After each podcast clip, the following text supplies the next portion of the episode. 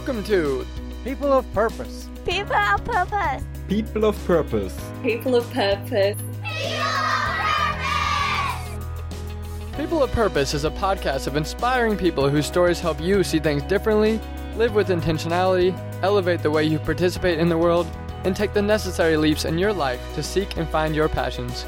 Come with us and develop the courage to wholeheartedly pursue your purpose and unleash your truest potential. What the why statement does that I love, it gives me a basis to answer every single question that comes in front of me. That at my age, this is the best part of my life. And it is. This is the best teaching I've ever done right now. You write first with your heart, and you revise with your brain. I believe that uh, good literature has a spirit. Sometimes I need only to stand wherever I am to be blessed. Laughter gives you the power to think straight. Jeff Baxter is a graduate of the University of Kansas with bachelor's degrees in education and English and a master's degree in secondary education. He also has a Juris Doctorate from Washburn University School of Law. Mister Baxter has taught every level and grade of middle and high school students in his thirty-plus years of teaching, from non-readers to national merit finalists. He is passionate about teaching, but it took an epiphany when he was practicing law to realize why. He believes you cannot be your best at any profession, especially teaching, if you do not know your why. In his career, Jeff has taught at a small Catholic high school, Leavenworth High School for twenty-six years, and Blue Valley West High School for the last three. He's taught A P Language, A P Literature, Speech, Debate, Drama, Video Productions, and Composition. As a Fellow of the National Writing Project and Teaching Consultant with Greater Kansas City Writing Project, he has presented hundreds of workshops to middle and high school teachers and college professors throughout the Midwest. He has been a keynote speaker and workshop presenter at numerous national conventions. In twenty fifteen, Jeff Baxter was a Global Education Fellow and spent two weeks in Peru working with teachers and students. The last two days he climbed to Machu Picchu.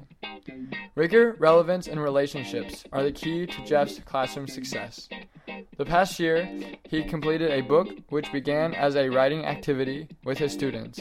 The book deals with a difficult time in his life when he weighed four hundred sixty pounds and went through a period of depression. Over the course of five years, Jeff recovered from the depression and lost two hundred fifty pounds. The book, More Than One Way Home, was published in February of twenty eighteen. Mister Baxter is also the twenty fourteen Kansas Teacher of the Year, and in twenty eighteen, Jeff Baxter was inducted into the National Teachers Hall of Fame. There are never more than five teachers each year to receive this honor. I'm so grateful to have this opportunity to sit down with Jeff for an hour and a half conversation. He just oozes wisdom and fills me with such a sense of purpose and direction. You can tell that he totally embodies the lessons he teaches, and I love it.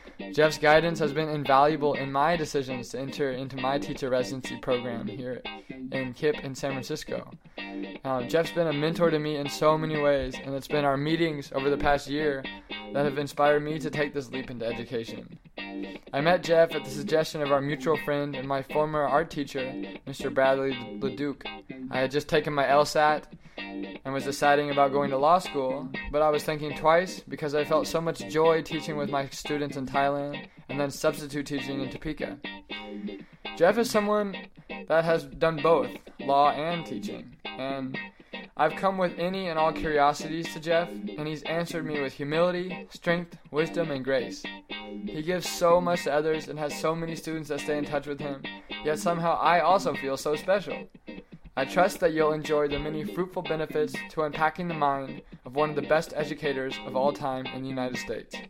Enjoy this riveting interview in his classroom in Kansas City with today's person of purpose, Jeff Baxter.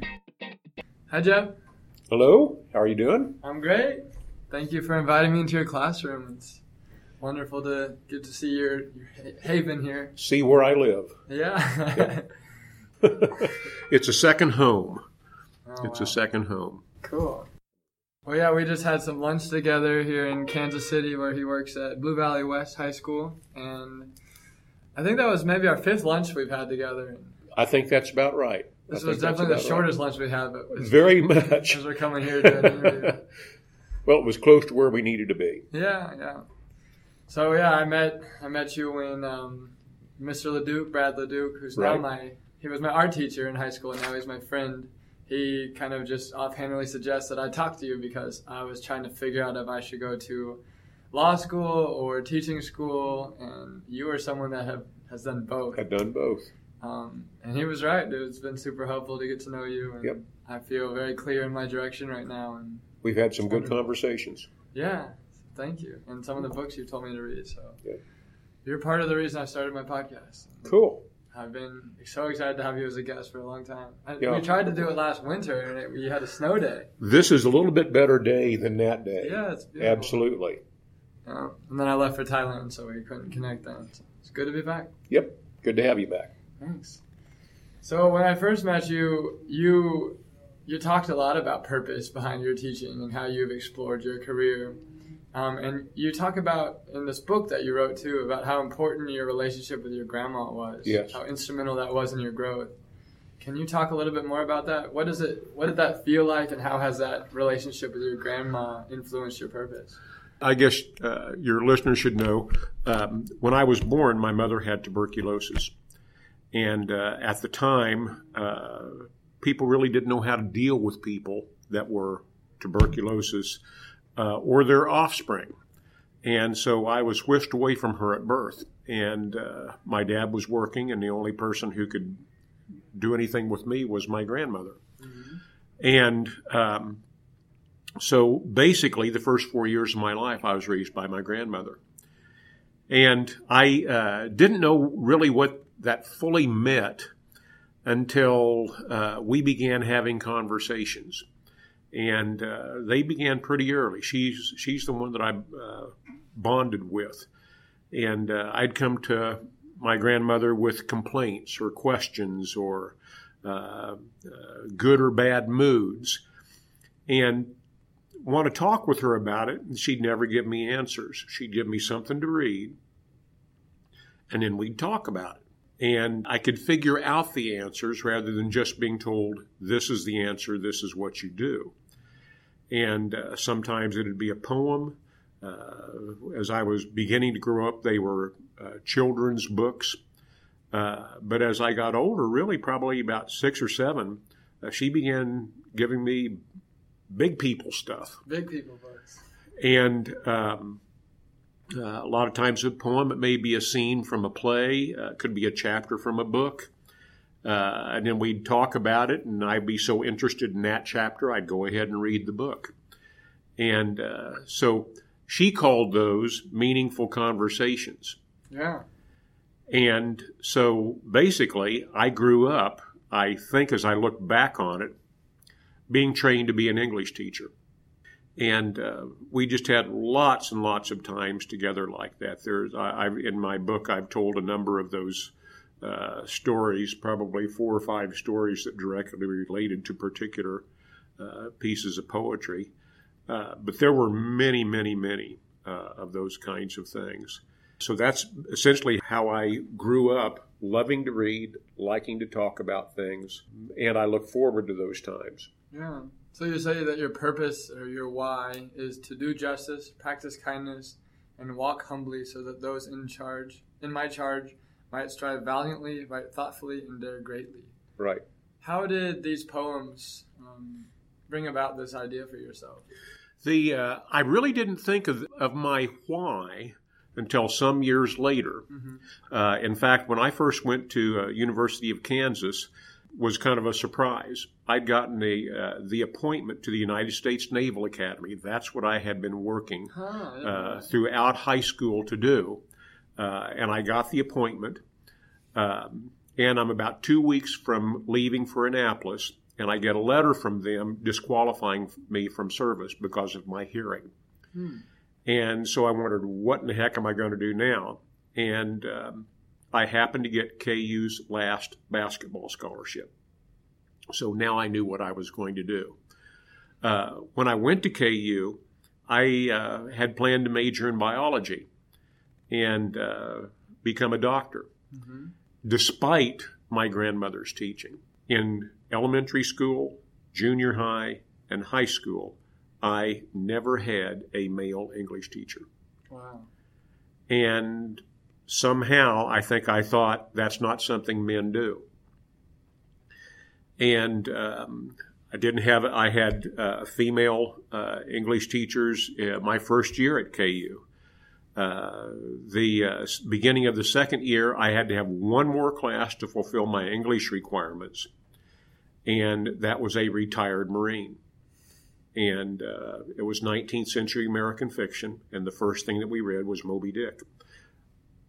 And it was incredible. By the end of that week, I called my grandmother and told her I know what I'm going to do now. And so uh, I made the decision at that point in time to major in English and become an English teacher uh, at that point in time.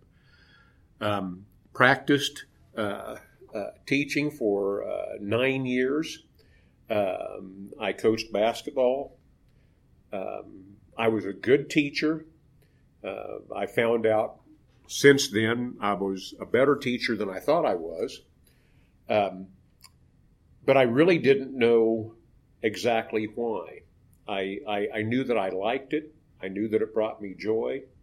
But if you had asked me, what is my purpose at that point in time, I'm not sure I could have told you. Uh, it was just something I liked doing I because I love literature. Um, and so to please uh, my in-laws, uh, who thought that teaching wasn't as noble as it should be, uh, as a profession should be, uh, I went to law school. And uh, I practiced law for uh, about twelve years. And uh, I had been working on one case, uh, many other cases at the same time, but one particular case that really uh, took a huge amount of my time. I, I, I look back and think I was probably um, at work seventeen hours a day, seven days a week, working on this oh case. And uh, one day, July twenty-eighth, nineteen ninety-four, I can remember it like it was yesterday, uh, I collapsed when I was walking back from the courthouse. And um, the I remember waking up in the emergency room, and I could hear the doctor and nurses talking. And I wanted to answer them, but I couldn't move my mouth. And uh, I remember thinking at the time, I'm dying. I wasn't, but I remember thinking that's what I was. Right. And uh, I said at that point in, in my mind, Lord, if you will let me live, I'll go back and do that which brings me joy. And, uh, of course, I did. By the end of that week, I began the process of getting back into being an English teacher. Being wow. a teacher. I call that my epiphany, and that's when I began to understand my why. Huh. And uh, at that point in time, I think I would have told you, uh, it's a way that I can make a difference in young people's lives. It's a way that I can make a difference. I knew that I had a connection uh, with uh, students, Uh, where I could help them see things, uh, help them appreciate uh, that literature isn't something in a textbook, that it was written for a living, breathing purpose. Uh, and I could help them with their writing. And I've connected with people in the last four years that I taught way back then. And I was doing that. And it was a process of learning, here is my purpose. And the more I thought about it, and I do a lot of reflecting, and, and, and, and as I got back into the classroom, I especially did that. And over time, okay, I began to put together, this is my why statement. This is why I do something. And uh, it began with just, uh, there, there's a, a, a, a beautiful uh, passage from the Bible, the Old Testament, where um, the uh, prophet is asked, "What? What? How can you please the Lord?" And the answer is, do justice, practice kindness, walk humbly. And I thought, that is exactly what I want to do. And then over a period of time, I ran into a, uh, about uh, five years ago, five or six years ago, a uh, wonderful um, thinker. I'm not sure how else you describe Simon Sinek, S I N E K. And uh, he has a book called Start With Why. Yeah. And so then I began thinking, I need to build this into a here's my to statement. I need to have a so that clear statement. And that's when I developed the entire statement. Wow. To do that. I take my senior students through the process, and it takes, I do it really slowly. It may take six weeks before they get to the point of this is my why statement. Because uh, we do a lot of writing, a lot of exploring to find out that which they're really passionate about. Uh, and then figure out why they're passionate about it and what they can do with it. And uh, students tell me it helps them a lot to think about, this is what I want to major in, this is what I want to do, mm-hmm. as opposed to just doing something that their parents want them to do. Right. And uh, it becomes a, a different kind of focus. And so uh, that's part of what I do with uh, the seniors that I teach is we they find out what their why is. Yeah, and in the process of you helping them find their why, you are doing justice, practicing. Exactly, violence, exactly.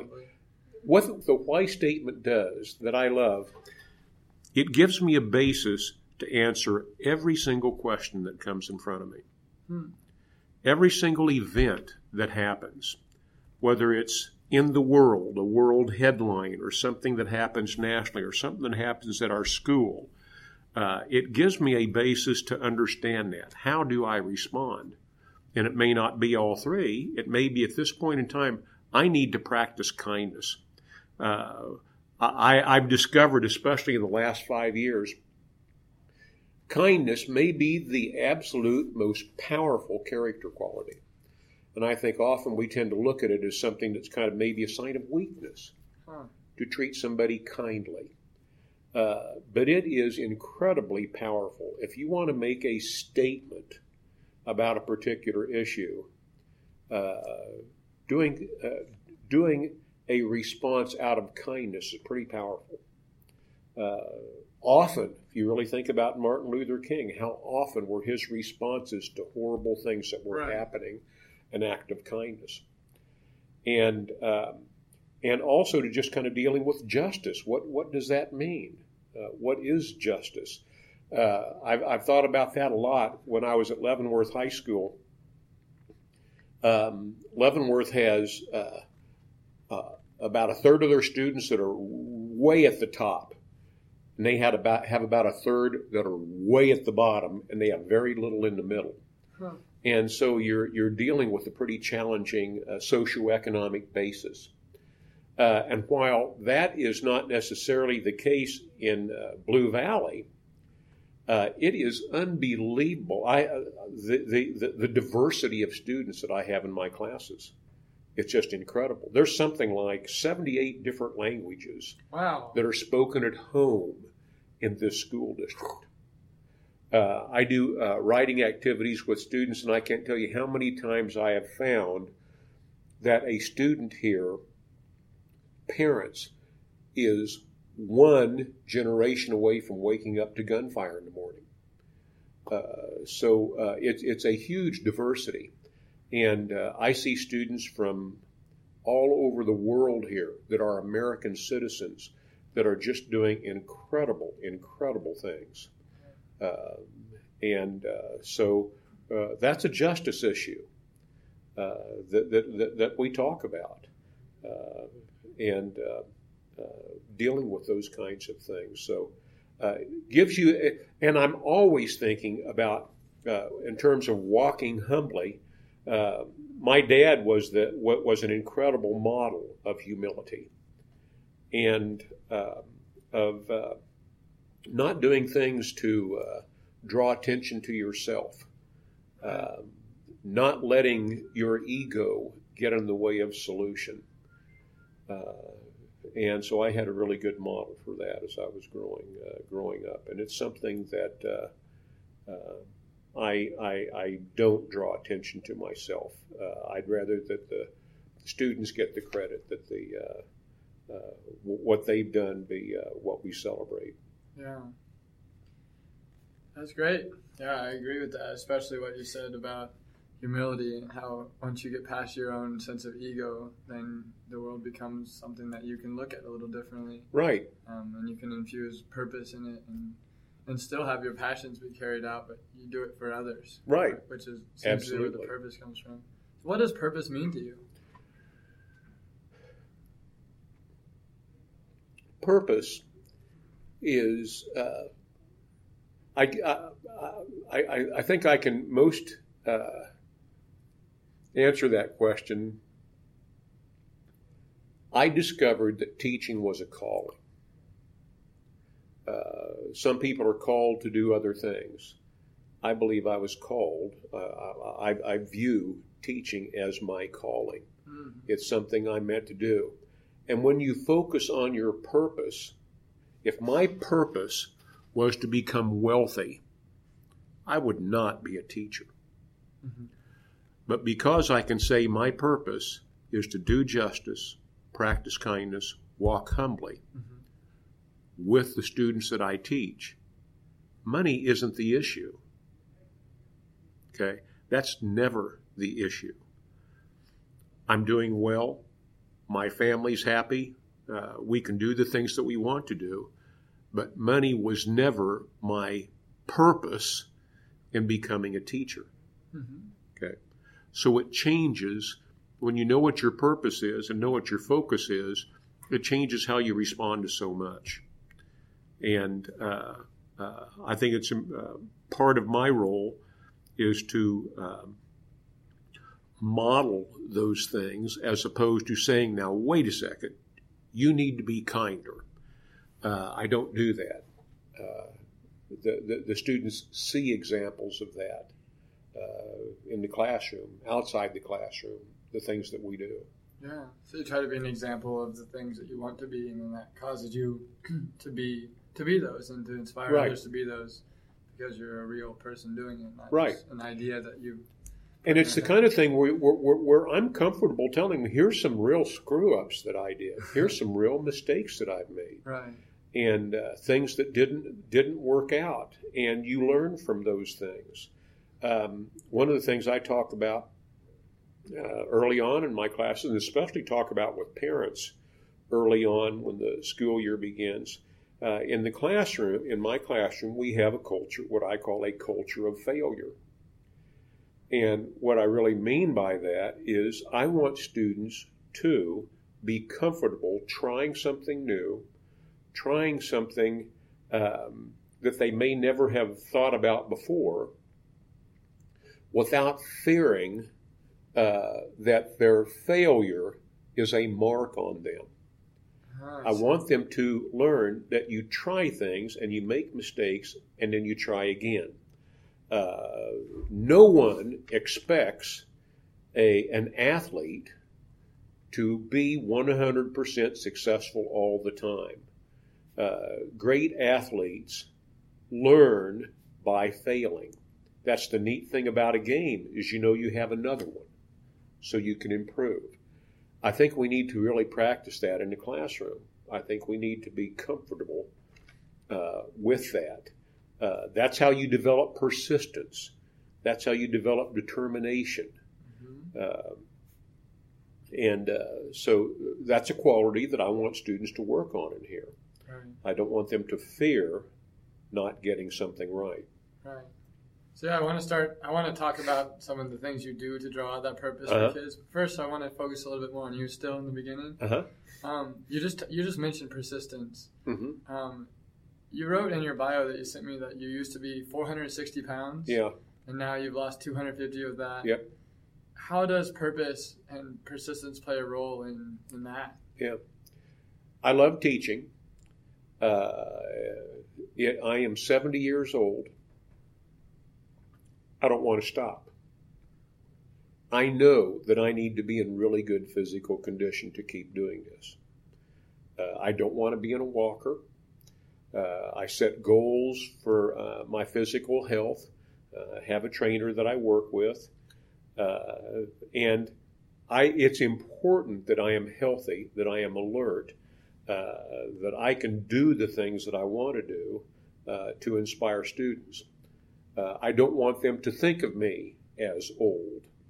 Uh, I want them to see that at my age, this is the best part of my life. And it is. This is the best teaching I've ever done right now. Uh, it's something that uh, I work harder at now than I have ever before. Um, my students know uh, that I got here to this classroom really early in the morning. Uh, Starbucks, that's uh, about a quarter of a mile from here, Uh, has thought about charging me office hours because I can't tell you how many times I meet students at six fifteen in the morning to work with an essay, to help them uh, with a uh, problem or uh, whatever, or to discuss issues that they uh, that they have. Um, and I need to be in really good physical condition to do that. And uh, so it was important that I lose that weight. Uh, My students knew it was important. And when I was getting back into good physical condition, uh, I'd have groups of students that would join me to, to walk around the high school track where I every Sunday morning where I worked out, uh, just to uh, encourage me and keep me uh, uh, keep me going, keep wow. me on target. Um, How do you think you get kids to connect you so much that they want to root for you yeah. and be involved in your sense of purpose? Because I'm rooting for them, and they know that. They know that that matters more to me to help them than any benefit I'm going to get. Uh, it uh, it matters to them, um, and uh, uh, they matter to me. Mm-hmm. Uh, You know, I, I, I think, you know, I, I, I look at from two thousand three on, we went through this phase of testing the bejesus out of kids.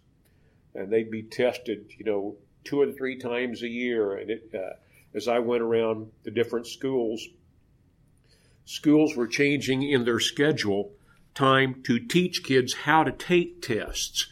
Uh, and that teach them how to take these state assessments and stuff was going to give a higher performance on the test, but but learning wasn't happening, and um, that bothered me from the ver- from the beginning uh, of that. If you want to look, what is what are the qualities that are going to get young people ready to succeed in their adult life? Taking lots of tests is not it. Right. Yeah. And the research tells us that. The thing that matters more than anything is character qualities. Things like determination and persistence. Uh, grit is a popular term now. Um, learning how to make decisions uh, and how to prepare yourself to succeed. And those are the qualities that uh, really uh, get kids ready to succeed uh, in their adult life. And so that's what I want to focus on in my classroom. We focus. Uh, I, I don't. I don't have lessons. Okay, now we're going to have a character lesson today. Uh, everything we do has to do with character in my classroom. Mm-hmm. Uh, everything that we do, uh, and everything that we talk about, uh, and how we talk about it. Right. And so uh, I'm building that quality in students from the time they walk into classroom. Yeah.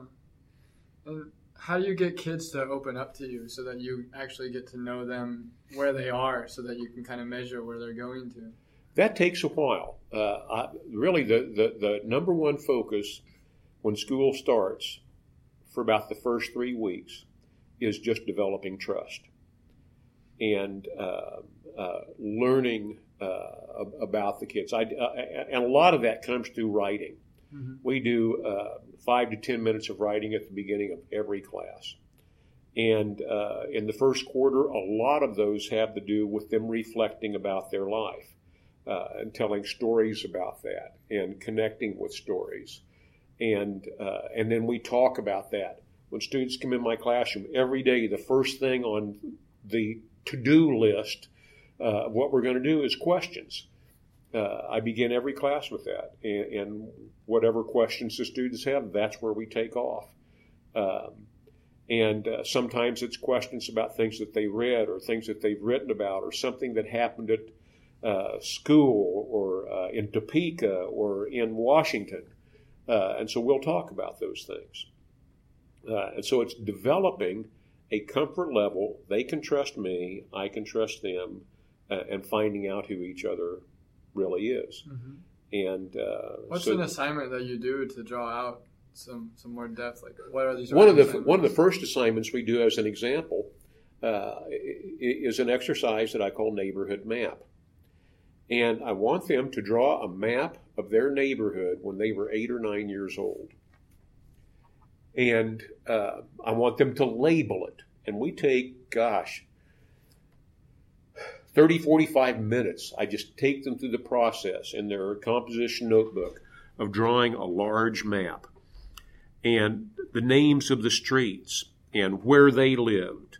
Uh, where was the alleyway? Uh, what stores were nearby? Uh, who lived in what houses?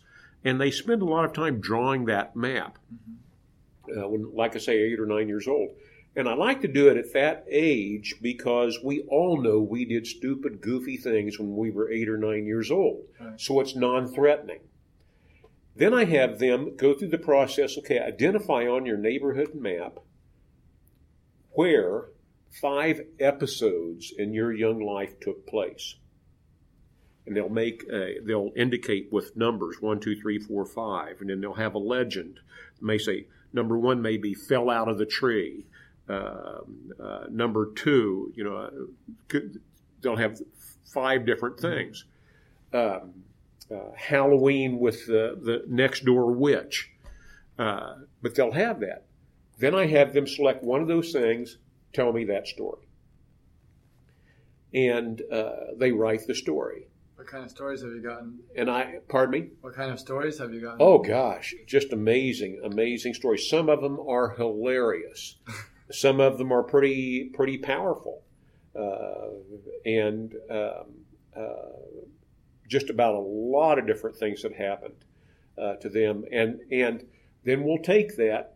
And we'll start then talking about, now let's talk about introductions. And we'll talk about that. And I write with my students. Every time I have them do an assignment, I do it too. Mm-hmm. And I'll do mine on the uh, smart board a lot of times. So they can see me struggling. They can see me working with it. They can see me changing words. We'll talk about introductions. Uh, and then we'll work on that for a while. They'll share with uh, a peer. Uh, You know, I, and I teach them how to review, how to revise. Uh, one of the very first lessons that I, when, when before they even do their first piece of writing in my classroom, I talk with them about you write first with your heart and you revise with your brain. Wow. Uh, students get stuck so often on getting started because they're trying to come up with that perfect first sentence, that perfect first paragraph. And they struggle with those first words. And so then they procrastinate because they get stuck. When you approach it from the idea of writing first with your heart, let her go. Then we go back later on with our brain, and we'll st- I'll start giving them techniques to reconsider revising. And revising is something other than spell check and grammar check. It's, you know, what's going to work, what's going to really connect. Mm-hmm. And we look at some things that are connecting, and students share their first lines, their first paragraphs, and we talk what worked and what didn't. And we work on that. Uh, we do the same thing with conclusions. I call it the law of primacy. You remember what you first heard and what you last heard are, the, are really keys. So anyhow, as they're telling their, their stories, they're building their first writing. Uh, I don't have a particular due date. Uh, it's just, are you there yet? And then yeah. We'll start coming up to a conclusion. People reach it at different times. Uh, my book took me seven years to write. And it's largely because I kept revising. Uh, until a good friend of mine said, Jeff, you have to let it go. And uh, that's finally what I did. But uh, with students, I want them to kind of learn how to tell these stories. Uh, they'll do another story, maybe another one on their map, or it may come from an exercise uh, that I give them in class that kind of gets them gets them started. But in the process of doing that, we're sharing stories. We're working on how to become a better writer together. Mm-hmm. We're talking about the power of stories while we're reading stories, what really works. Uh, so we're building a classroom atmosphere. Uh, and inside the first month, it's pretty well set. Now, magical things can happen. We trust each other, and that's when things really begin to fire. And what are you talking about? What do you mean things begin to fire? That's when we start taking on on, on much more difficult things, uh, and, and it may come from uh, a novel that we read. Uh, it may come from an activity that I assign them uh, uh, to do. Uh, uh, the uh, it may be poetry that, that, that we're working on. I have a theme for each quarter, and everything we do is built around that theme. Um, And so it's going to have something to do with that. Cool. That's awesome. Your kids must really like having you in the classroom. Yeah. In this sort of way. It's and I different... love being in the classroom with them. And I think that's why it's a mutual thing. Right. Uh, it's not like, you know, I, I, I don't think of my classroom as a gas station where you kind of drive her in and say, fill it up. Uh, I don't do that with kids. You know, right. It's something that you really work on together. Right. And, as my grandmother said, these are always meaningful conversations. Uh, they, they, I want, I want kids to feel comfortable talking about what we're reading. Right. I think we do too much racing through something. Uh, I think we do too much where, where the test is uh, a multiple choice kind of test because it's easy to score, as opposed to just really having a discussion about what we're reading mm-hmm. and what does it mean. John Steinbeck never wrote a single thing with the idea, hey, one day I, I, I'll get into a textbook and then I'll really have it made.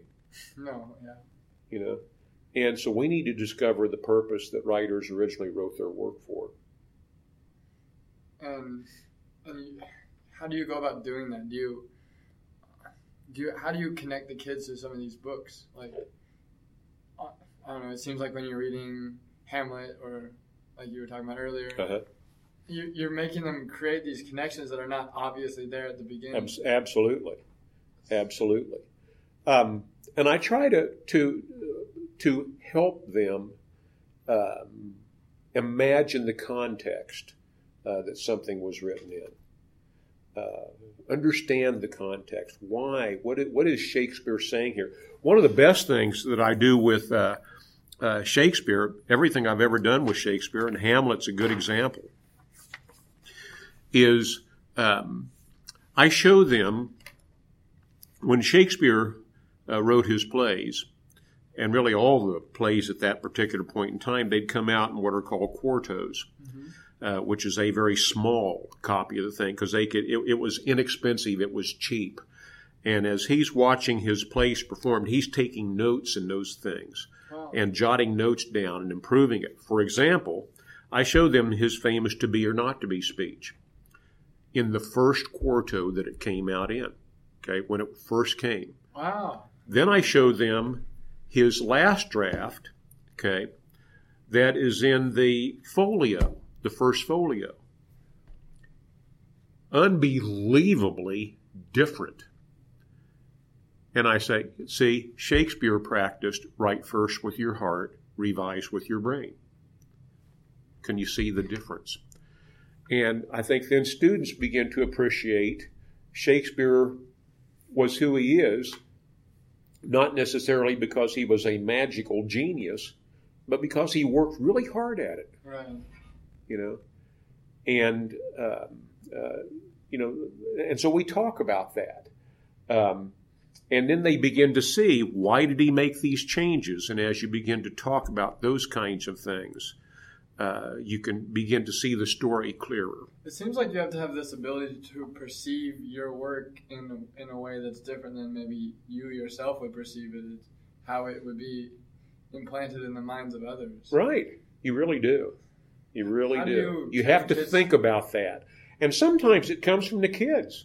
Sometimes it, it comes from my students. They say, I, I can't tell you how much I've learned because of questions they've asked hmm.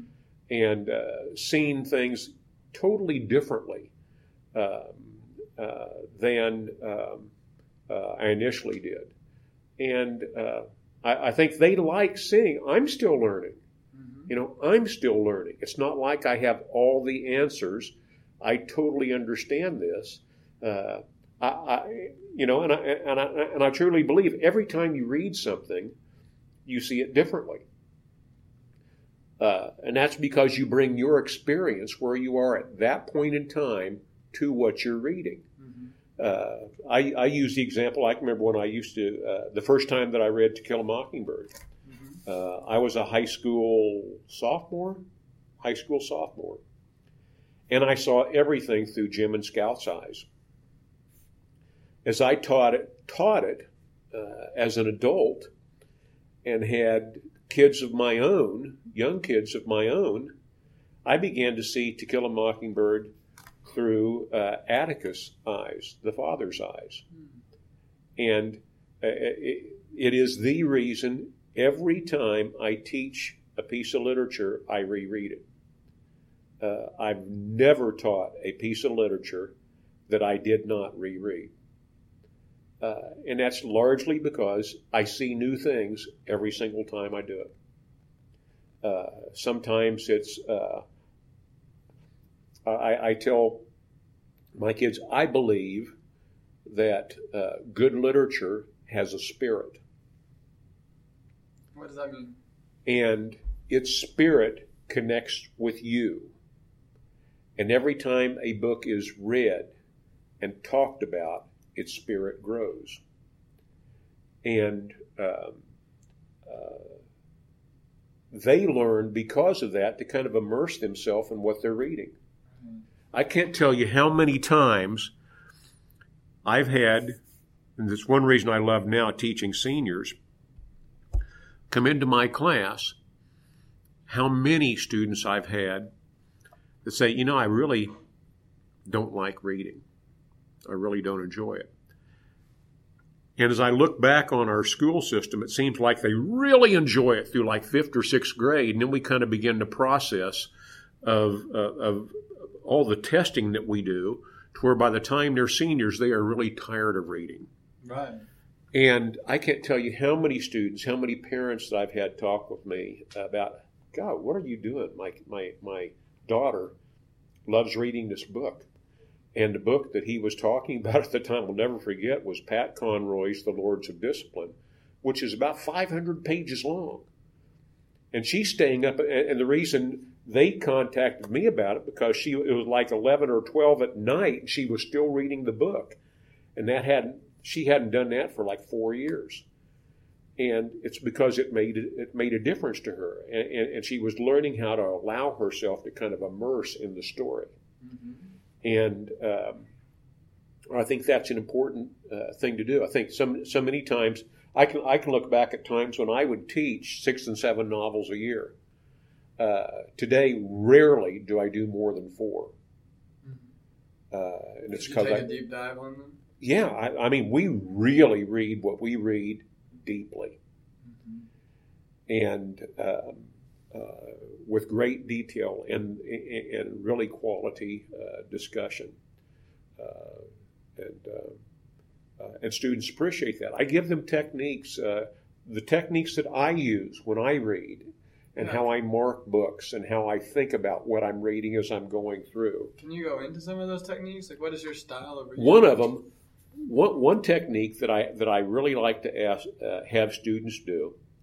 And uh, we do it with the first book that they read, and they get in the habit because they, they've learned that it really works.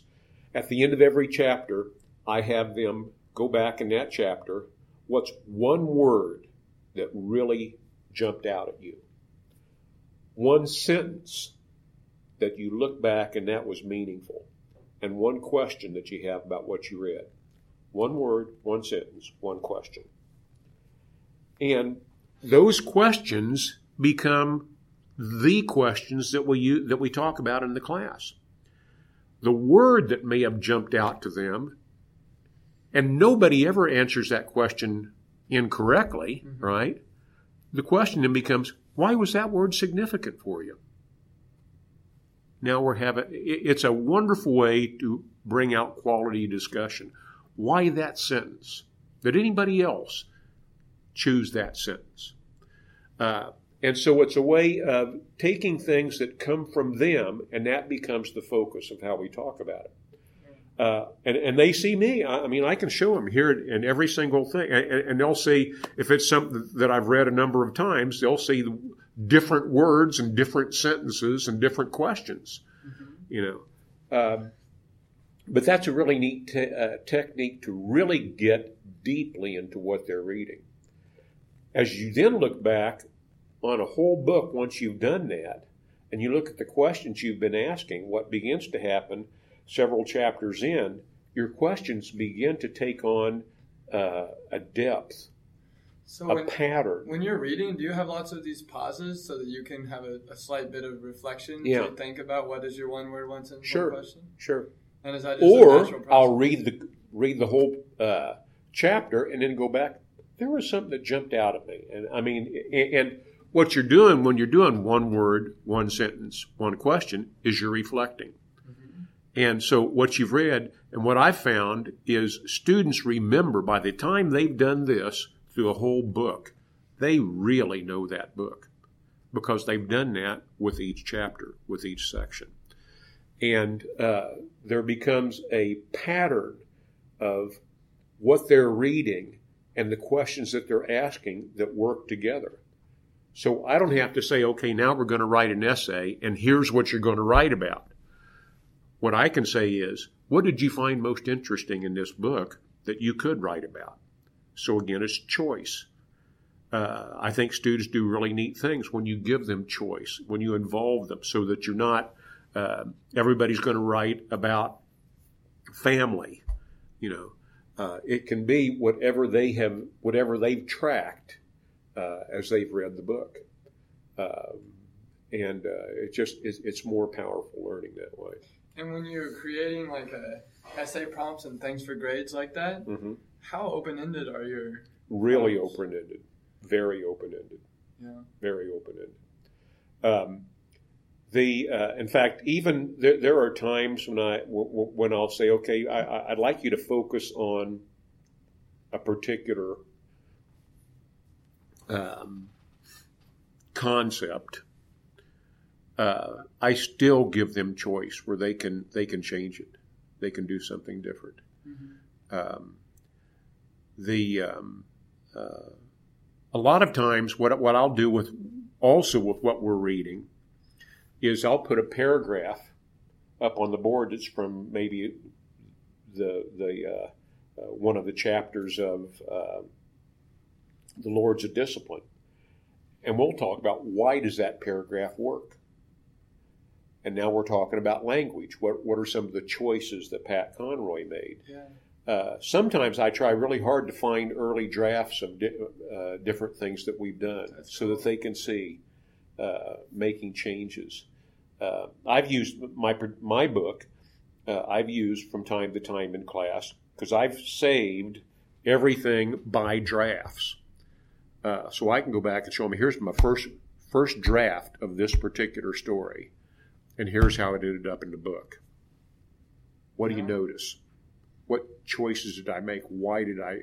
Why did those work? So when you're assigning a grade for their writing, is that some element of how you grade them? Is by how much effort they put into that can be work? It. And and here's the other thing though that that that, that I do that kind of fits with that. Um, I will.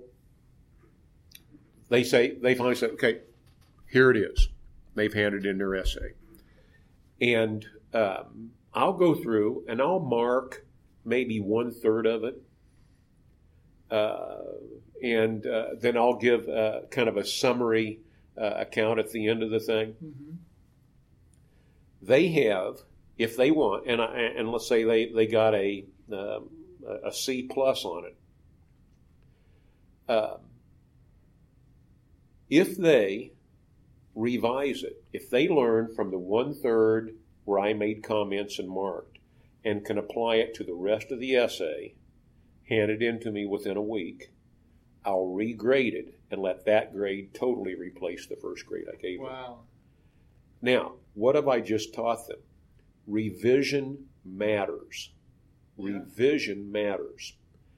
Now, if all they did was correct what I marked, I don't give them full credit for that.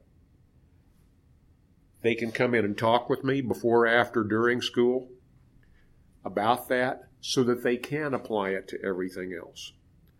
But what they've now shown me is they can apply what I was showing them to the entire paper, mm-hmm. and I'll let that grade totally replace the first grade.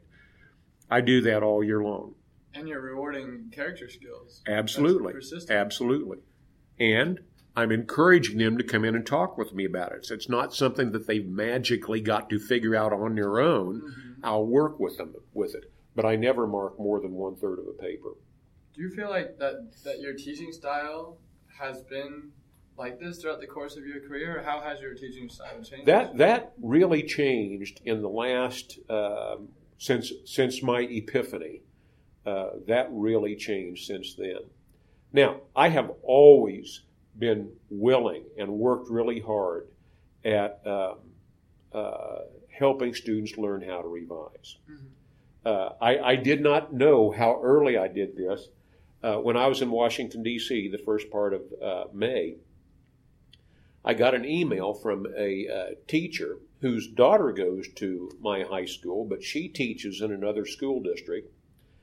And um, she was inviting me to uh, a guidance counselor at their at their school's retirement party. And uh, said, uh, just wanted you to see what Fred wrote about to the faculty. Mm-hmm. And she sent me a copy of what he had uh, uh, written and passed out to the faculty uh, about uh, his his education experience. He was in nineteen seventy-five, he was at Leavenworth High School, and he talked about being in my study hall. And uh, he was doing nothing. Didn't think that he could do a lot more than that, hoped that he'd graduate, but didn't have plans for college. And uh, so he was uh, a little bit bothered when I, when I said, nobody just sits in my class, my study hall and does nothing. And so I gave him a book. And then he ended up reading it and started talking with me about it. And I gave him another book. This is study hall. And then he started, uh, he he uh, Uh, wrote a, his essay for another teacher, and I said, do you want me to grade it? Just to give you an idea about how I think you did. And uh, he said, well, yeah. And it was a, a, a C. And he was disappointed, but he said, well, that's probably about what I'm normally getting. I said, well, do you want me to talk with you about uh, how you could make it better? And so I'd work with him. Uh, I did that the entire year that I had him in study hall. And he's now saying, as a person retiring, as a guidance counselor, that is why I went to college. I didn't think I could do a college till I had Mister Baxter's study hall. Wow. Okay? And um, so I've always, and, and that's that's my grandmother's influence. That is totally my grandmother's influence, uh, how she would deal with me uh, about things. If you're a teacher looking for a summer job that allows you to travel as far away from the classroom as you possibly can and still make good money, I have the perfect job for you. One way I was able to spend my last year and a half living in Asia and seeing so much in North America was because I worked online. I taught English online to Chinese students through VIPKid. VIPKid is one of the fastest growing startups in China. It started in twenty fourteen and is growing rapidly because they pay teachers well, allow you to work from anywhere in the world with a stable Wi-Fi connection, and allow you to make your own schedule amongst all kinds of other support and benefits. VIPKid uses their own platform and materials for their students that in which they place students at their appropriate levels. They also do all the scheduling and payroll for you. You don't have to worry about the hassles of building lessons or curriculum either because VIPKid has already done it for you. Classes are one-on-one video calls with students ages five to twelve in China. You just fill in your time slots and you're good to go.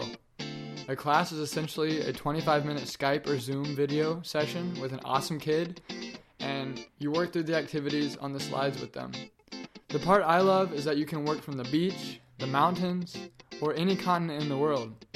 I've worked from Yosemite National Park, Montreal, Canada, New York City, the islands of Thailand, and the Philippines, just to name a few. Just make sure you have a stable Wi-Fi connection and your availability aligns with the after-school hours in China. Find out for yourself why more than forty thousand teachers and three hundred thousand students teach and learn with VIPKid, and explore the greater world around you without having to forgo your paycheck. Trust me, the twenty to thirty bucks an hour will go a long way in most countries. So, what are you waiting for? Sign up today and start teaching as often as you wish. If you have a bachelor's degree, are a native English speaker from North America, and have teaching experience, experience can be loosely applied, you stand a strong shot with this rapidly expanding company. You don't have to be a formal teacher, the key is experience in teaching. VIPKid will certainly open up your world like it has mine.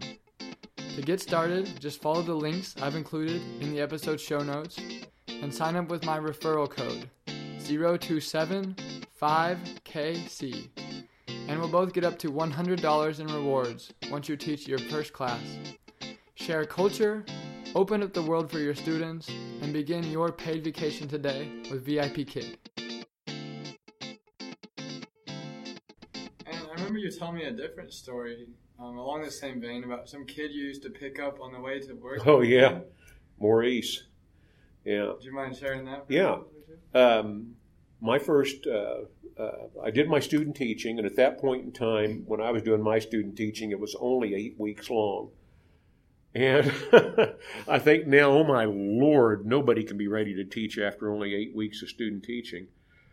And uh, I finished on a Friday, and as it, uh, fortune would happen, um, a uh, teacher at a small Catholic high school Uh, decided to go with her husband to Korea, so a job opened up, and the very next Monday I'm in the classroom teaching. And one of the first things that I discovered was uh, as I would drive to uh, uh, work, was I saw this skinny, gawky, kind of odd-looking kid walking to school. And so, and it was where I was teaching, so I began to pick him up. And, uh, and sometimes I'd give him rides home. Uh, and my wife and I began uh, inviting him over uh, to our house on Friday evening because he just didn't seem that he was fitting in with anybody. And we'd have pizza together, and then we'd go to the football game. Found out that his dad, uh, African-American, was in prison, federal prison in Leavenworth. Uh, his mother was white, and she had abandoned him. So he was living with an uncle. And so we just began to just kind of try to encourage him every step that we could.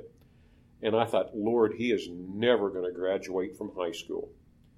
And somehow we got him through. Uh, he had a, a very odd-looking afro, and he had uh, the most piercing blue eyes I, uh, you know, I'd, I'd ever seen. And uh, He graduates, and then we completely lose track of him. And I had no idea what he did afterwards. Uh, it's now about seven years later, and I'm practicing law. And uh, I get a call back from our receptionist uh, that a, a young man named Jamal is there to see me. And uh, I said, I don't know a Jamal. And she said, he says he knows you and that you know him. And I said, well, send him on back. So we started walking back to uh, my room. Office was at the end of the, the, the building. And uh, I can see this handsome, well-built guy walking back. And when he was about uh, ten yards away from me, I could see his eyes, and I knew it was Maurice. I, didn't, I never knew that Jamal was his middle name. Um, and he uh, wanted to stop by to thank me, let let me know what, what had happened. And while he flipped burgers and did things like that the first few years after high school, uh, what I had been encouraging with as far as reading and writing and thinking and how to work for uh, things, uh, he went back to uh, community college and completed two years, and he was so encouraged by that. Uh, he was living in Connecticut at the time, uh, that he ended up getting a, um, a sociology degree from the University of Connecticut. And at that point in time, he was a model for Ralph Lauren. Uh, married uh, with a little girl, and his wife was completing her internship as a doctor. Uh, and uh, I, I've, I've told others that was the point of time when I decided I would never, ever give up on a student. Never. Uh, sometimes as a teacher, we plant seeds and we never see them grow. Uh, and that happens at different points in time. Uh, uh, thank goodness it happened for Maurice. Oh, that's amazing. Yeah, that's that's one of my, my fun stories. One of the things that he gave me when he came back to see me just a few weeks later was this, uh, and at that point in time, I was beginning to be a pretty big guy. And he gave me this huge Ralph Lauren polo red sweatshirt. And gosh, that has been at least maybe close to thirty years. I still have that sweatshirt. It is holy. It is soft. Uh, I will, uh, it's been washed so many times, but it's the first thing I put on in the morning when I get up out of bed, uh, to just kind of enjoy around the house and go out on the deck and read. It, I still have that sweatshirt. So it's warmth is the word that comes yeah, out. Yeah, and softness. There's nothing like a uh, sweatshirt that's been washed for thirty years. uh, but, uh, yeah, my wife is, God, we've got to get rid of that. And I said, no, there's no way in heck. And I'll take it to seamstresses, and they'll sew up things and put on patches, you know, yeah. so I can keep wearing it. And uh, uh, it's about that point in time where I'm probably going to have to do that again. So has has following this journey into teaching and, and knowing your why and your purpose, has that caused you to caused you to be like a sweatshirt that's been washed thirty years? Yeah. You, feel like you get softer yeah. and softer? There's a metaphor there, isn't there? yeah, that's that that's something like it. I had I had a discussion oh a couple weeks ago uh, with a uh, young lady who's going to be student teaching with me this fall. I'm jealous and, of that. Uh, that sounds great. Pardon me? I'm jealous of that. Yeah. That sounds like a great experience. Uh, she is uh, twenty-two years old, uh, a gymnast, a cheerleader at K-State, and uh, uh, we were sitting down uh, talking about uh, this thing, and I said, you know, what questions do you have? And she said, the only thing that scares me is classroom management. Mm-hmm. And uh, it took me back, I mean, just like that, you know, forty-eight years. I'm three times her age. And um, to that was something that really bothered me, that I was worried about. Uh, because you're so close, when you're twenty-two, you're four years off from the age of most of the seniors that you're teaching. Yeah, yeah. And how do you handle that? How you do that? And I remember telling her, I said, you're going to do fine. We're going to work on this. I've been through this myself, and uh, so yeah, we're gonna we're gonna help her know how to deal with uh, uh, to uh, deal with all of that. So what? Yeah, I'm going into teaching, obviously. Uh-huh. What tips do you have for classroom management? Yeah, uh, you need to know who you are. Uh, you're not going to be their best friend.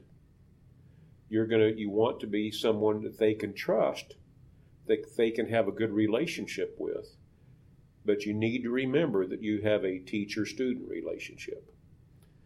And um, uh, there are certain expectations with that, and that really uh, comes down to your integrity, uh, and you're valuing that person uh, for who they're, who they can become. Um, and so uh, you, you want to think of it more than being classroom management be I am in control, mind me, or else. Mm-hmm. When you do that with uh, seniors, I think you're inviting trouble. Uh, classroom management really has to do with getting students thinking, having meaningful assignments, having uh, things that are going on in your classroom that are relevant to what you're teaching. And if you do that, and you keep them on track with that, you will have classroom management. You'll have classroom management. As soon as you begin to act like one of them, you're going to lose control of the class. Okay? Because now they're going to think of you just like another friend in the classroom. And uh, so it's really important to uh, to keep the roles that you play in mind. So, like, what does that look like? If you, you talk about how after a month of, of your classroom, everything is able to roll just, just perfectly well. Right. Um, it seems like they might be able to tell you about what they're doing on their weekend and what their mom yeah. is telling them, and, you know, some hot topic that's happening in the news, and they yeah. give their opinion, they make jokes and laugh, and you right. laugh along. Yeah. What what is that? Is it a distance you're creating with them? What it could it? be. It could be. You just you just need to remember who you are. Okay? Mm-hmm. Who are you? What is, you know, um, uh, how do I practice kindness with this? Uh, how do I walk humbly with this? Uh, what is what is your why? Mm-hmm. Will help you understand how you respond to those things. I love to laugh with my students. I love to laugh with my students. Uh, I, I won't laugh at them, uh, and there's a difference. Uh, I, I, I want to enjoy the things that they're doing. Um, I had, uh, in my third or fourth year of teaching, uh, when I went left the small Catholic school and I went to Leavenworth High School, Uh, and by this time, I'm twenty-five, and um, I can remember uh, having a couple of young ladies, seniors, in my classes that began to um, uh, have a crush on me. And a couple things that I'm, I'm fortunate, I, I've got a, a, a really bright wife, uh, how, how how I needed to respond to that. Um, and uh, I and one of the things was, I don't want to put myself in a compromising situation. Uh, I don't want to, uh, I, I want to be gracious, I want to be kind, I want to be encouraging, but I also don't want to in, uh, uh, deepen the crush. And I want to be sure that th- that, that those things are, that, that is that that is separate. And uh, so there are ways that you can respond to that. There are ways that you can talk. I, I did not want to distance her.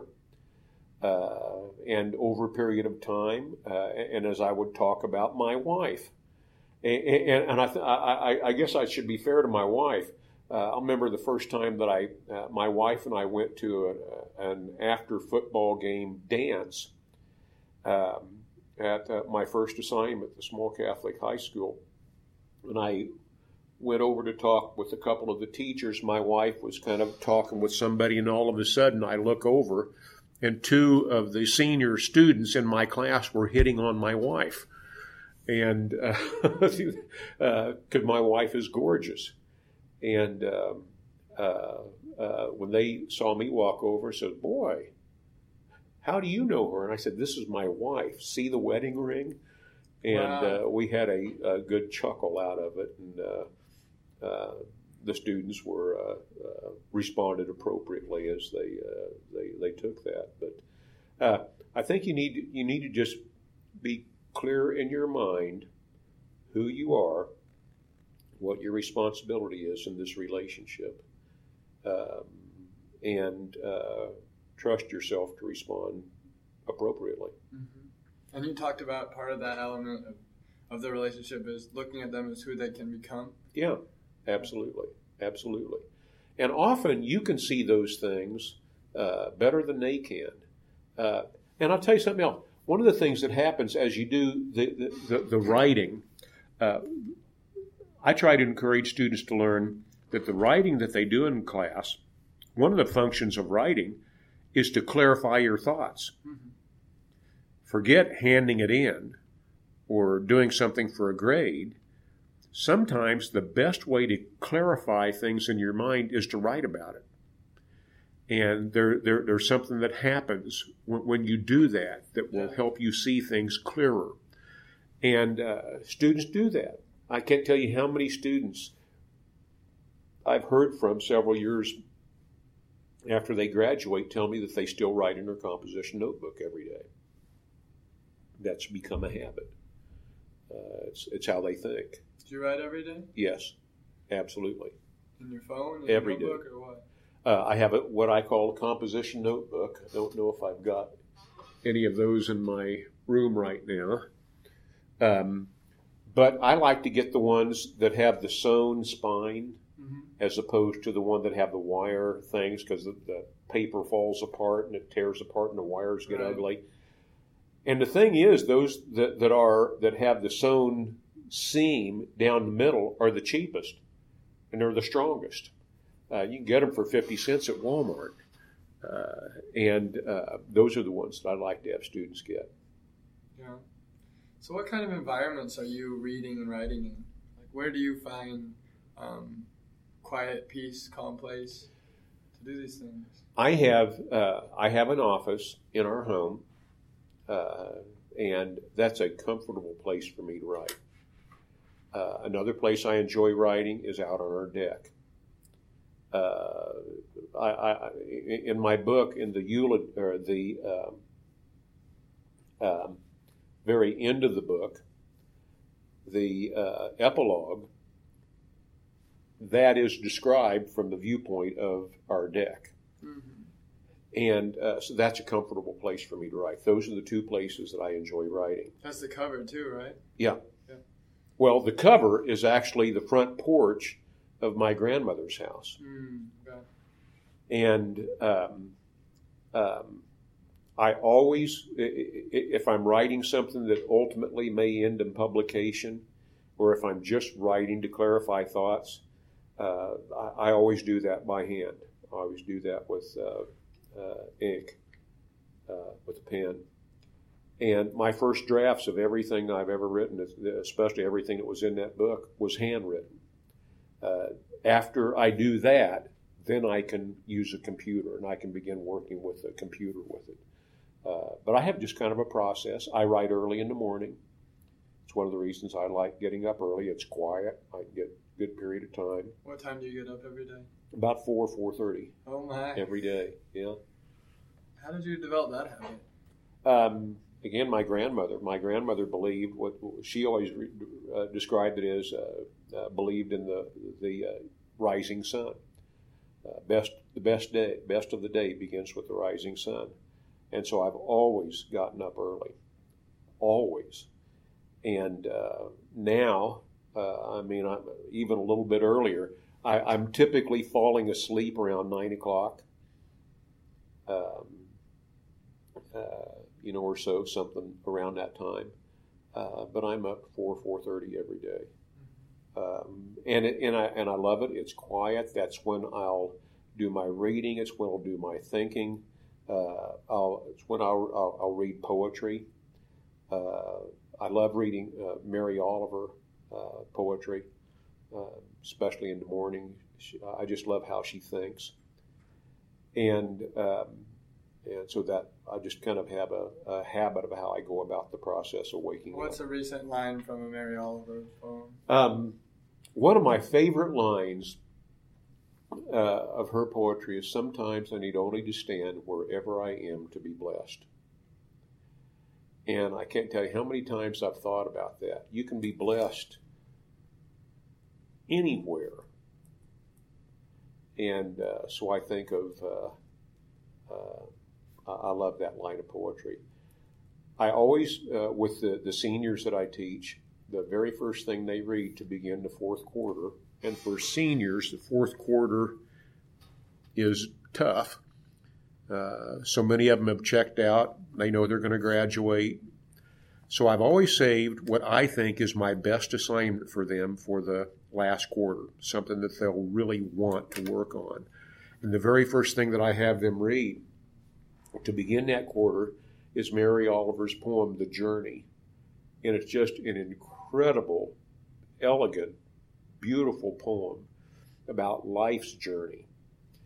And so I have them, I want you to think about this poem as a comment on where you are right now in your life's journey. Mm-hmm. I want you to think, this poem is about you. Can you see yourself in it? And it's just a really powerful uh, uh, poem. And it begins their process, because what I'll have them do, I want you to reflect on who you were as an entering freshman into high school and who you are now. Mm-hmm. How have you changed? And uh, I tell them, you can pick the format. I'm not telling you what the format is. You can invent a new format. And it's it's easily the assignment that my students work the hardest on. Yeah. Some students, uh, I've had students write it uh, as a series of poems. I've had students write it as a Dear fifteen-year-old Me letter. They, they're writing a letter to that person that was the entering freshman. Uh, they they invent the form, and they are incredible. Uh, but uh, and they draw a lot of inspiration from the form of this poem. Oh yeah, journey. Oh yeah. And the questions that you have to answer as you read that poem. Right. Yeah. Th- this was one of the first things you assigned me to read after our meeting. Yeah. Yeah.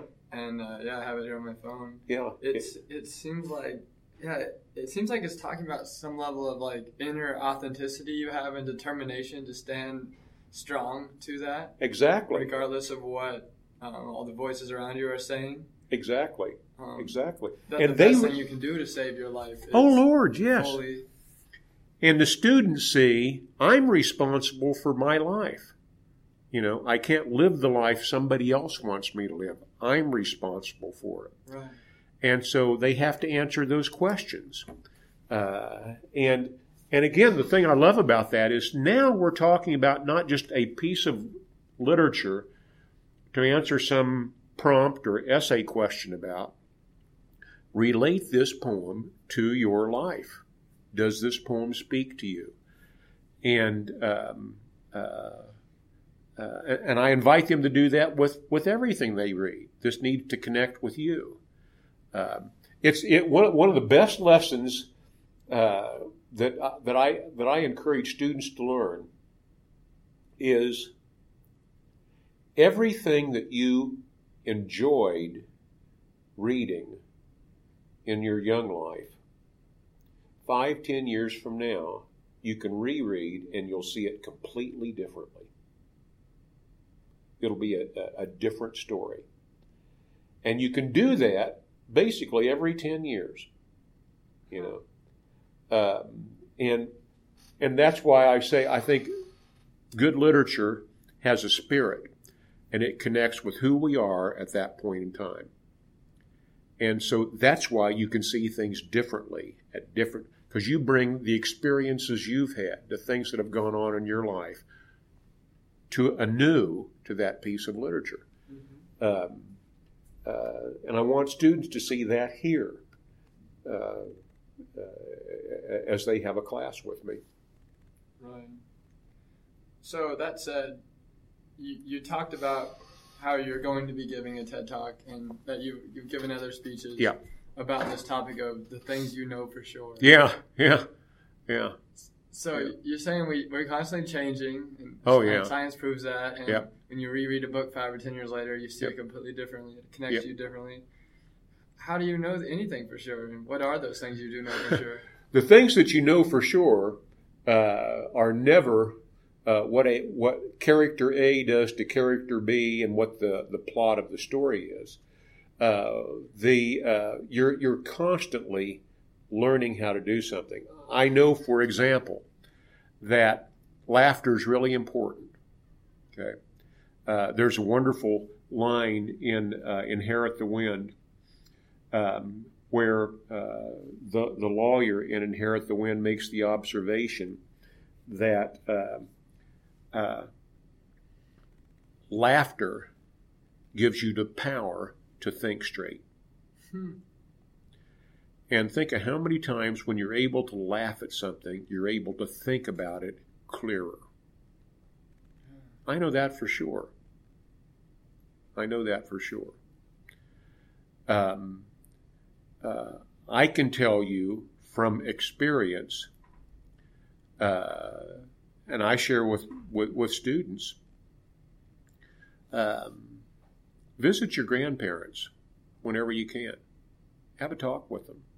Uh, they're going to help you see some things uh, from a wonderful point of view that you won't see otherwise. Uh, I know that for sure. Okay. Uh, I, uh, on one hand, uh, I I can remember uh, how much it hurt uh, that when my dad passed away, and I didn't have a chance to talk with him before that uh, about how much I uh, loved him and how much I appreciated him. Uh, and so I can say for sure, have those conversations with people that matter. Don't let them slip by. Don't think they will always be there. Uh, so the, the things that I'm saying I know for sure uh, are things that uh, that, that uh, really matter in life. That that really that really matter. And when we can discover those things that really matter, uh, life is so much better lived. Wow, that's awesome. So you've gotten to do some really cool things in your life. Yeah, yeah. um, you mentioned in your little bio about going to Peru. What was yes. the work you did there? The year in two thousand fifteen that I went, uh, summer that I went to Peru, Peru had scored at the bottom of all the countries that took the PISA exam. Mm-hmm. And so we were going to Peru to work with educators, to work with students, to try to bring, uh, there was thirty-five of us, uh, what we could to help them deal with uh, with issues. We connected with them early on uh, by doing lesson plans together in our classrooms and, and, and such. I connected with teachers there uh, where I've done global uh, units and such. When we got there, uh, all along the coast of Peru, the students in Lima and all around there did wonderfully on the PISA exam. But as you go up into the Andes, and you get up to Cusco, and the further you get up into the mountains, it's much more difficult to get to a classroom. Uh, there's more poverty. Uh, and when families are choosing, okay, uh, um, do we send our kid to school, or do we dress our four-year-old daughter up in a cute little Peruvian outfit and have her hold a baby llama and t- get pictures taken with tourists and make tips? Well, having something to eat or sending the kid to kindergarten. And so one of the things that we did was we went into those kinds of communities and we helped them build things that would help them make money. For example, in, in my year, Uh, in a number of different communities. It's a wonderful area just outside Peru to grow flowers. So we built greenhouses so that they could grow flowers year-long, and then they connected with vendors in Cusco that they could sell their flowers to. And as their income went up in these villages, mm-hmm. okay, now it became, we can send our kids to school. And over a period of like three years, the uh, attendance at schools went from like forty-five, fifty percent to close to ninety percent. Wow. Well, now education's making a difference and it can begin happening. And so it was just an incredible experience to, to uh, spend those two weeks. Uh, it, it, it helped me understand, ironically, I mean, we have poverty in America, but working day to day with it helped me really understand the devastation of poverty when it comes to uh, how it interacts with education. Uh, and so I've, I've done better work back here uh, uh, because of that. We finished that trip uh, on Machu Picchu. Uh, I, I never thought in my life that I'd ever get to uh, be on Machu Picchu, but uh, got to. That's a cool place. It was amazing. It was amazing. Uh, breathtaking. Yeah. Um, How did you come in? You come in on a bus, or did you do any hiking? They take a. They take you. Uh, you, you have to, as a bus driver, you have to have a special license to take people up Machu Picchu, mm-hmm. because it, it's it's it's not like where you go around in a circle. You couldn't do that in the Andes. I mean, literally, you're zigzagging. Right. And so those turns are horrible. And they can't take you all the way up because the Peruvian government has tried to really maintain the sanctity, maintain the uh, um, whole area so that it's like it was when it was discovered. And so it's there's about a, a quarter of a mile hike to get up the last little uh, bit and get up there. And then once you're up there, it's really gorgeous, and they've got restaurants and things like that on top um, and, and at the entrance. But uh, uh, it's and it's huge. I mean, the the pictures that the iconic pictures that you see of that don't do it justice. Uh, it's uh, it is huge, and to think that they did this without any essential cement or glue to hold, hold these stones together mm-hmm. is uh, just breathtaking. Yeah. I remember one of the surprises was, for me, was uh, it looked like the, the, the grass was just manicured. And then I discovered there's a whole bunch of llamas that are all over the place, and they're kind of lawnmowers. Yeah, yeah, you yeah. know? And I thought, I wish I could take a couple of those guys home. But yeah. That was an incredible trip. Yeah, I got to visit there also a few years back, and my friend was uh, an English teacher there mm. in Peru, and we went on a trip together. Yeah. And we hiked the Inca Trail for five days. Yes, oh gosh, yes. Saw a lot of llamas. Oh my Lord, isn't that the truth? Yeah. Uh, it's it's just, but it's it's huge. And you can also see why, as you kind of look out on that area, why it wasn't discovered. Mm-hmm. Uh, because the, the, the, the, those, uh, it's not like the Rockies where you kind of gradually go up. It's just almost like they just shoot straight up in the air, and then they're covered with greenery. Right. And it's uh, uh, if you didn't know exactly basically how to get there, you couldn't. Yeah, it's crazy the slope you have to walk up. Yeah, nuts. Uh, but that was an absolutely amazing, amazing trip. Uh, learned a lot. Cool. So yeah, what what what kind of mentality do you take into your summer times as a as a teacher? You don't have a classroom, but you still yeah. want to live live out yeah. your purpose. Well, I think uh, teachers would tell you that uh, their their summers are rarely vacation. Uh, most teachers are doing something to prepare for the following year. Uh, a lot of times, albeit that is a more relaxed approach, uh, but uh, I've uh, am constantly think about how can I do what I did this year better? Uh, is there something that I could uh, teach? Is there some some way that I could teach it better? Is there something else I need to do?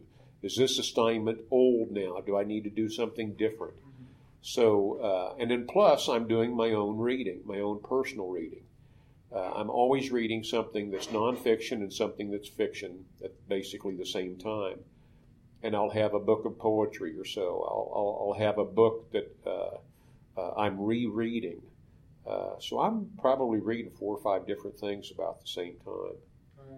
Uh, and it's for the, with the idea of how can I use this? What can I learn from it? Right. It's really interesting how you incorporate news and relevancy, yeah. current events, into your lessons. You, you've mentioned that almost every time we've talked together. Yeah, always. Today you were talking about how you're going to probably assign um, reading a Supreme Court right. decision. Right. Uh, beautiful, uh, beautiful decision, Tinker versus Des Moines Independent School District, uh, early seventies, late sixties. I can't remember the exact year, but it's the, the, the a wonderful Supreme Court case that deals with the First Amendment. And uh, I think there's a lot of discussion right now about what the First Amendment is and isn't.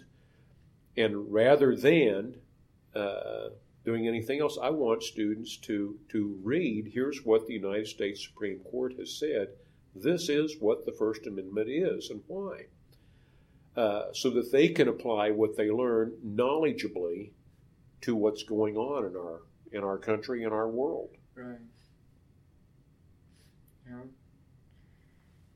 So another another thing that has come up several times throughout your life recently has been this issue of retiring. Mm. Yeah. Why haven't you retired? And yeah. Are you looking forward to retiring? Um, to be honest with you, I really have never, at this point in time, this day, I've never thought about retiring. Uh, I mean, I've never said, oh, I need to start doing this because I'm going to retire next year. Or I right need now? to do whatever it is so that I can retire next year. Uh, I really haven't thought about that.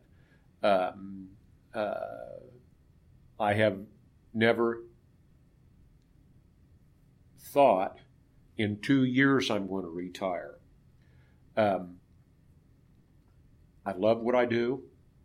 Uh, I love the freedom that my wife and I have during summers now that I'm making uh, choices to keep it as open as possible to do things with her.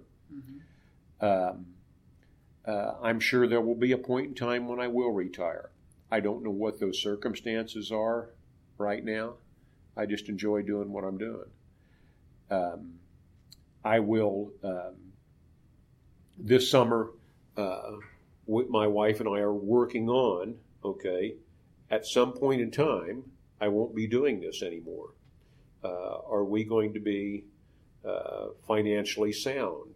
Uh, you know, so that we're not a burden to our kids, uh, the rest of our, uh, at the end stage of our life. Um, so there'll be things like that that, that we've worked right. on. But as far as saying, in fact, my daughter at the assembly, when it was announced, uh, school assembly where it was announced that I'm being inducted into the National Teachers Hall of Fame, uh, somebody asked my daughter, Tara, Uh, when uh, any any idea when your dad's going to retire? And Tara's response to them was, "You don't know my dad very well." And uh, she said, "As long as he connects with students, he'll be teaching." And uh, that's true. You don't have a part of you that's curious about what it, what it would be like to have freedom of your time. And... I've got freedom now. Yeah, I've got freedom now. I can do the things. Uh, not this summer, obviously, but next summer, my wife and I are going to do two things that we've wanted to do uh, for a long time. We wanted to spend uh, four to six weeks in New York City, in Manhattan, uh, without having to take a class there. Just the two of us, and live a New York life. Uh, we both love theater. Uh, that's one of the things that brought us together. Uh, there are things that I'd love to do in the New York Public Library, on Ellis Island, in museums and things. Uh, we just want to live the New York life for four to six weeks. And uh, so we're going to do that. Uh, as part of that, uh, Moby Dick is, uh, uh, has been such an important part of uh, my literary background. Uh, we're going to uh, visit Melville's home while we're doing that. And uh, the museum, and, and uh, go to Nantucket, uh, things like that. So we have just some things that, that we're going to do each summer. Right. Oh, that's cool. Yep. So recently you won the Teacher of the Year for the state of Kansas, uh-huh. and you met President Obama? Yes, yes. Can you describe that experience? That was amazing. That was amazing. Um The, uh, we were in the White House. We'd assembled in the uh, the ballroom, and um, uh, we could kind of see something was going on in the red room and the green room, and so we began to line up in the red room, and then President uh, Obama uh, met each one of us individually. Uh, just what we were called alphabetically by our state. And we talked for three or four minutes, each of us, with him. And he was just uh, unbelievably gracious. Uh, he knew something, I swear, about every one of us.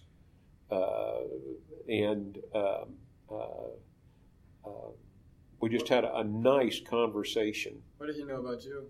Uh, he knew th- that I was a Kansas Jayhawk.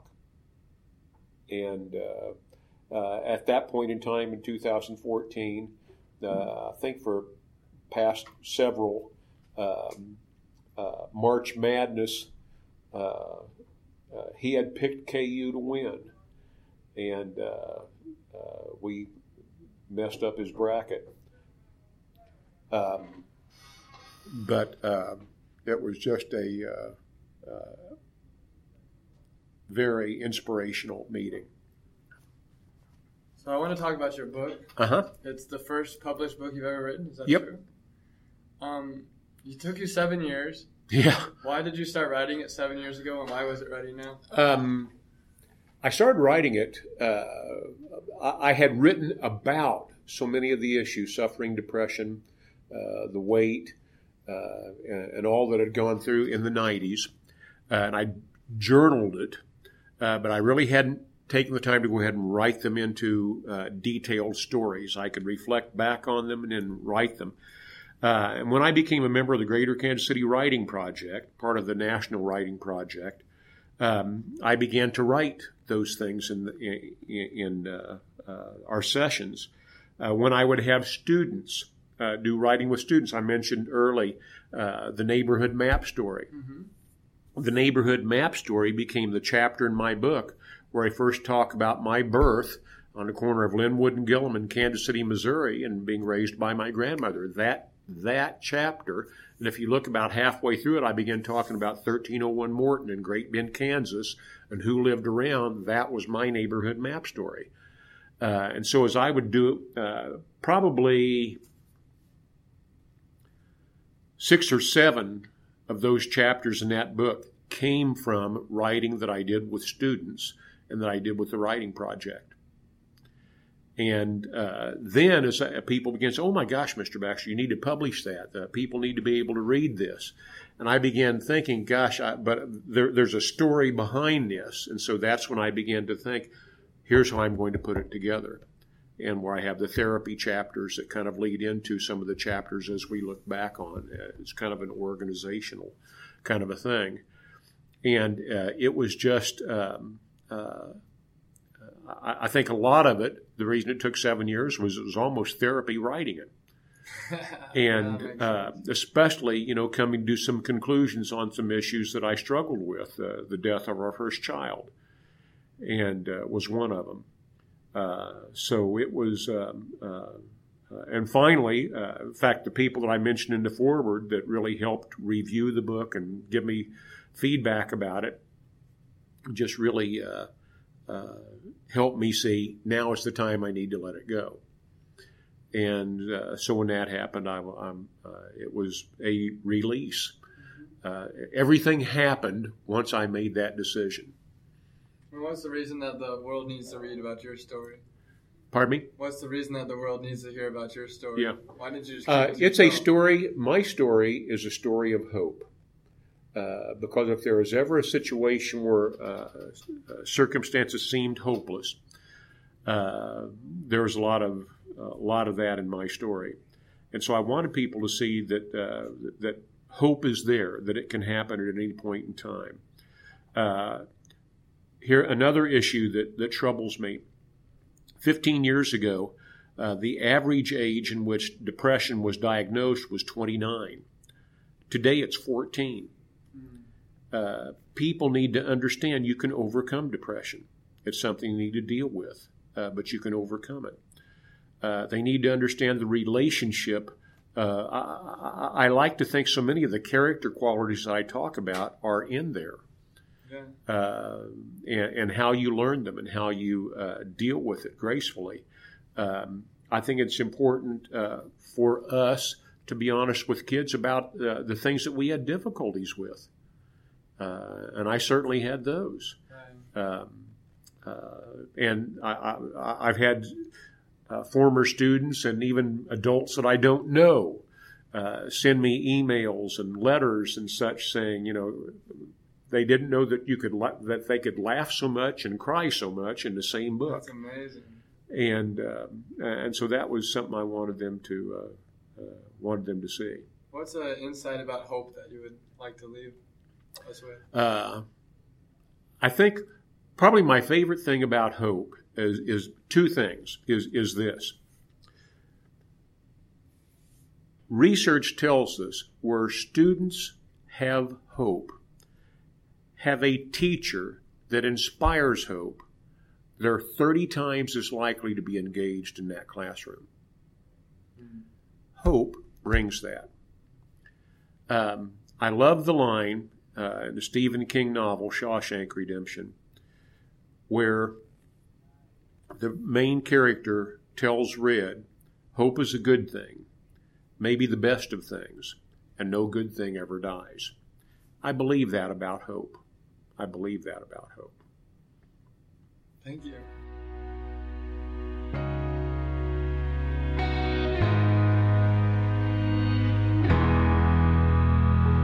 So what actionable step are you going to take next? Do you have a lingering question or something you want help working through? Do you need support in doing what it's going to take to live your purpose? People of Purpose is here for you. Subscribe to the podcast and soak in the stories and words of our wonderful guests. If you have any friends that might have enjoyed this episode or the podcast, bring them on board as a podcast subscriber. If you want to actually see the guests behind the voices, as well as the purposeful people and communities I'm a part of around the world, follow the podcasting journey on Instagram at People of Purpose Podcast. You can connect with our purpose-seeking community on Facebook at People of Purpose by liking and following our page. Know the minute each new episode is published, hear first about upcoming People of Purpose opportunities, and receive regular tidbits of inspiration and media I'm purposely perusing, pursuing, and pondering. It's simply a regular dose of goodness, intentionally filtered by me, to nourish your personal path of purpose.